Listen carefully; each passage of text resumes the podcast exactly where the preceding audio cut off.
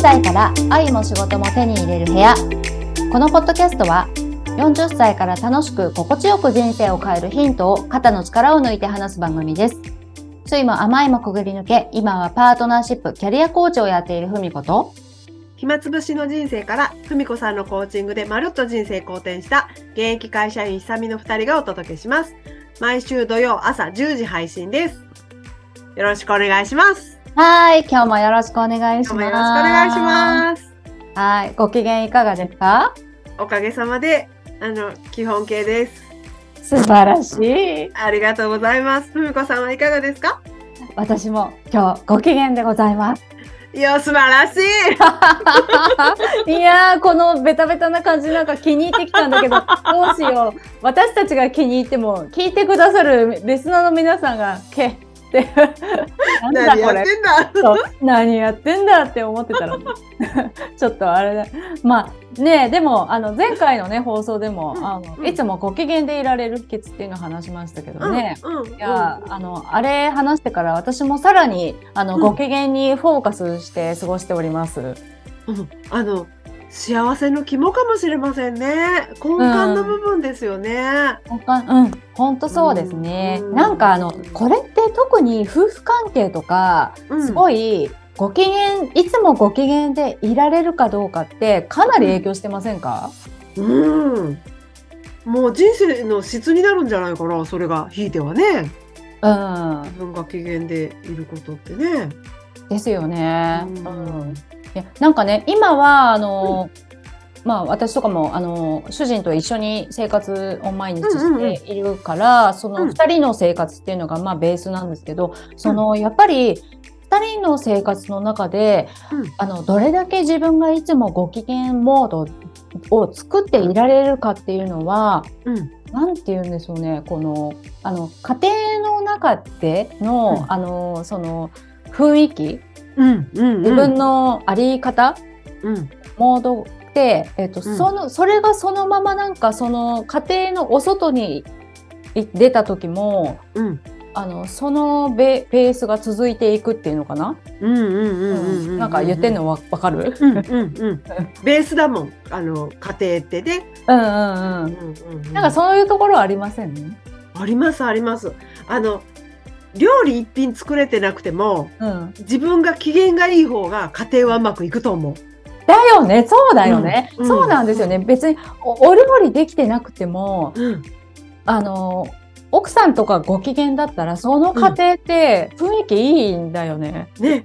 カリカリしながら家事するぐらいならしなくていいから機嫌よくいた方がいいですよね。うん、それです、それです、それです。うんうん。うんうんいや、本当そう思うわ。うんもう、ここれってあの今は結婚してるから夫婦2人ってあれですけどなんかあの思い起こすと私、どうして、えーとうん今の主人とあの、うんあの付き合い始めることができたかで結婚することができたかって、その始まりって、うん一人暮らしであの独身であの相手いなかった時にうんうん、このあのあ自分で自分を満たして自分がご機嫌でいるっていうことが、あうのんうん、全てだなって気づいてそれをやり始めたから、うんあの主人とのあの出会いとかうん。あの、えー、と結婚につながったと思うわ。なんか空気感が伝染しますよね。機嫌のいい空気感が。ね、うんうん。うん、呼び寄せてくれるっていうのかな。そうだよねう。んううんん。久美さんもそうでしたもんね。そうですね。あ、うんうんうん、おかげであの機嫌のいい夫ができました。いやそういうことよね、うん、うんん。あ、そうか、そういうことだな。うんき機嫌のいい夫はもともとそうっていうよりはなんかうん2人の間で、あのうんうん奥さんの機嫌が夫に乗り移るっていうのかな。うんうんうんうんうんうんうん。本当ですね。ねまずは自分からですね。ねそうですね。なんかこの話してるとまたなんかあのご機嫌あのトーク第2章に入りそうなん で、そうですね。はい、今日はねあの別のテーマもございますので、ちょっとこのぐらいにして、はいテ。ーマに入りたいと思入いりまたすい。と思います。で、はいえっ、と14話の方にあの、14話というと、男女関係と父親との関係の不思議なつながり、こちらの方にですね、お便りをいただいておりました。はい、ありがとうございありがます。とうございます。じゃあ、あの読ませていただきますね。はい。はい。S さんからいただきました。はい。ふみこさん、はじめまして。ポッドキャスト楽しく拝聴させてもらってます。14回目のテーマ、父親との関係の不思議なつながりで疑問があったので、今回メールさせてもらいました。私は中2で父を病気で亡くしました。それまでの父との思い出はどれも楽しくて大好きな父の思い出しかありません。恋愛の方はというと、パートナーはできてもいつも長続きせず、同じようなパターンで別れることになってしまいます。父に対して良いイメージを持っている場合でも、それが根幹の原因になる場合もあるのでしょうか。いい加減このパターンを抜け出したいのですが、自分のどこをどう変えたらうまくいくのかが本当にわからず、楽しめない自分がいます。何か突破口が見つからないかと、藁にもすがりたい気持ちです。私、本当に変わりたいんです。よろしくお願いします。とのお便りをいただきました。はい、ありがとうございまありがとうごす。ざいます、S うさん。ん。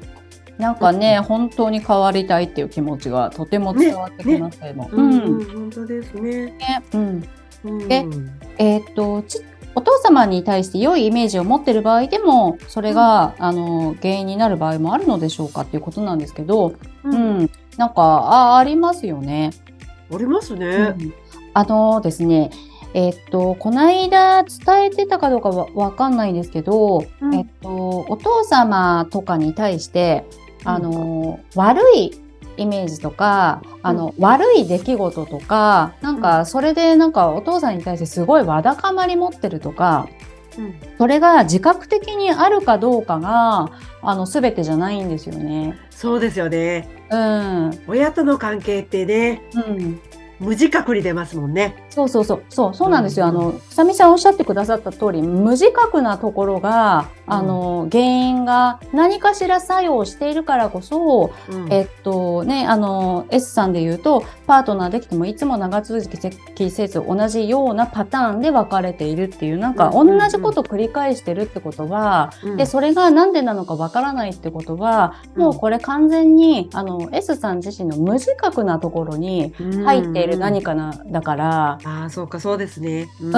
頭で考えたあの、良いイメージを持っている持ってないっていうところではない、あーそうですね。ううん、わけですよね。うんうんだからあのなんか今までのねえっ、といろんな方とお話ししてきたけれども、うんあの例えば、えっとうんこの間も、えっとクライアント様とセッションをやってでたまたま、あの、お父様のことを扱ったんですよはい。あの詳しいことは言えないですけど、うんえっと、その方もやっぱりパートナーシップがうまくいかないなかなかパートナーができないうんでこれってなんでだろうってであのその方もやっぱりあのそのねえっ、と14回目のあの父親との関係の不思議なつながりっていうポッドキャストをあの聞いてくれて、あ、はい、はい。うんそれでその方もうん聞いたけどで自分自身あの父親に対してあんまりなんか悪い関係じゃないんですよねってでもうんなんで、えっとパートナーシップうまくいかないんだろうってあのでも、うん、と自分で気づいてないだけで何かあるのかもしれないからそれをちょっとセッションであの、うん扱いたいっていうのでやったんですよ。ああ、なるほど。うん、うんそしたらあの出てきたんですよ。うん。ではっきり原因が分かったのね。うんうんうんうん。で分かってそれをちょっとあの視点を変えるようなあの、ことをやったんですねセッションで、うんうん。そしたらめちゃめちゃすっきりしてああ、よかったね。うんうん。であのその後その方はすごく恋愛に前向きになって、うん。うん、いやなんかできる気がするって、おうんお。うん、次のステージいける気がしたなんかちょっとあのなんなんていうのかなあの今までのモヤモヤの,、うんあのうん。なんかこうがすごく解消がすすごい進んだ気がするってうん。うん、そんなことも、もう、あの、よくあるんですよね。うん。うん。だから、ご自分で分かっっていないだけですごく無意識無意識のところに、あのーあるかもしれないでもねそれは本当に人によってあのケースバイケースだから、うんうんなんかお父さんのこと大好きでも掘っていくと例えばなんですけどそんななんかちっちゃい時にね何気なくお父さんは何気なくなんかちょっと半分冗談でなんかそんな男の子みたいにおてんばだと嫁のもらいてお前にはないぞとかうんうんうんはなんかそれが、あうん、大好きなお父さんに言われたから余計入っちゃってたとか、うんうんうんうんうん全然あったりするんですよね。うんうんうんうんうんそそれれでですよねうんうんうんうんうんとかねうんもっと言ったら別にあの恋愛はあの父親との関係が影響してるだけじゃなくって母親との関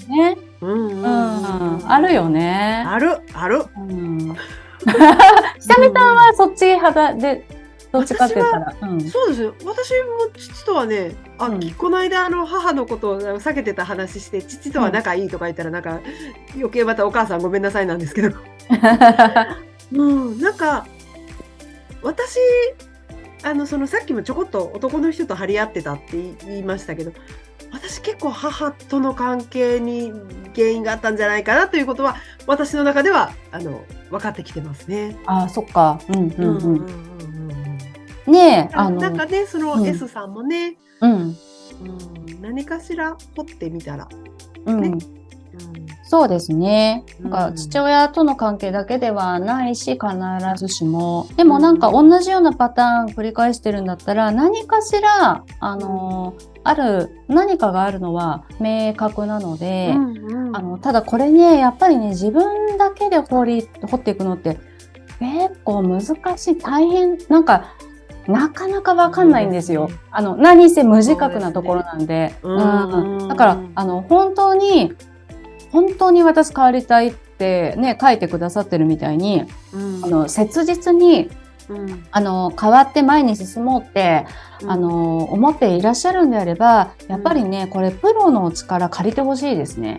うんここの場面はねうん、これはねここはね、うん、お友達と話してるとかじゃ分かんないんですよ。うんで自分で自分のことをいろいろと見てても分かんないんですよなかなか。んうん、ここは、ねあのもう本当に人生変えて幸せになろうって思うんだったら、うんやっぱりプロの力借りてほしいですね。そうですねうん、その方がずっと効果的ですねそう効果的だし、うん手っ取り早いし確実、確実うんうんうん、必ずねあの突破口ってあるから、うんうんうんううんんううんんはい、私もそうでなんかしたもんうんうんあ、そうでですよね、久美さんもね。うんうんで、今こんな幸せになって。ほほねねね、うんうん、本当だうん本当だ。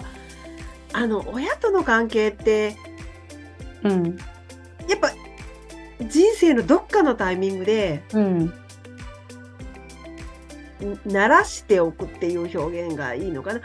あのわだかまってる部分を解消しておくことは、うん。その人間関係とかパートナーシップとかっていうことももちろんだけどその自分が生きやすくなるためにとても大切だと思いますね。あ。いや、おっしゃる通り。そうう。んそうなんですよね。うんあのー。パートナーシップのためだけじゃなくってね、もっと人生全体が。良くなるからね。うん、その中の一つとしてパートナーシップが良くなるっていうのは象徴的。うん、なんですけどううんんううんん、ねなんかあのえっ、とモモンガさんからもね、それについては、うんあのご感想をいただいていまただしいてましてたね。うん少しお待ちくださいね。あはい。じゃあ、ももがさんの感想を、えーと読ませていただきます。えっ、と、親との関係、えーワークで自分と向き合ったこと、ふみこさんとのセッションを思い出しました。親とは比較的仲良くやってるので、当初親に対するわだかまりがあることすら気づいていませんでした。ワークやセッションで私が抱えていた気持ちや解消できなかった気持ちに気づけて本当に良かったです。自分と向き合うっていいですねというご感想をいただきました。ありがとうございます。ありがとうございます。うんうんうんうんいや、そう、本当こういう、こういうことなんですよ。あの、ううん、でね、あのー、モモンガさんも、うんまあね、こあのー、んまさか、なん、なんていうかな、モモンガさん自身も親との関、親に対する何かがあって、それがちょっと自分のブレーキになってるって気がついてなくて、うんうんうん、だけどここでねあの、なんかそこの部分をあの解消できたことでうんあのパートナーできましたしね素 敵。で今すごく幸せにやってますからね桃川さん。うんうんうん素敵そうか、は第一ですねやっぱりあの一度通ってもらいたいですねねもらいたい、ううんんうんうんまあねこればっかりは強制はできないので、まあねうんうんうん、あそうのですね S さんも何か、うん、S さんも本当にちょっと取り組んでみようっていうふうにあの思われるのであればうんえー、とぜひプロの力を借りてください。うんうんいいと思いますそれはいもっとてかねおすすめしたいですうんははいい、ではではこんなところでよろしいでしょうか。よろしいでしょうか はい、えー、とじゃあこれで終わりたいと思います。はい、ありがとうございます。はいこの番組では私たちに聞いてみたいこと、お悩み相談などお待ちしております。番組の感想もお寄せいただければ嬉しいです。概要欄にあるメールフォームからお気軽にご投稿ください。よろしくお願いします。はい、よろしくお願いします。お待ちしてます。お待ちしてます。ではまたお会いしましょお待ちお会いしましょう。ありがとうございました。う。じゃあねー。失礼します。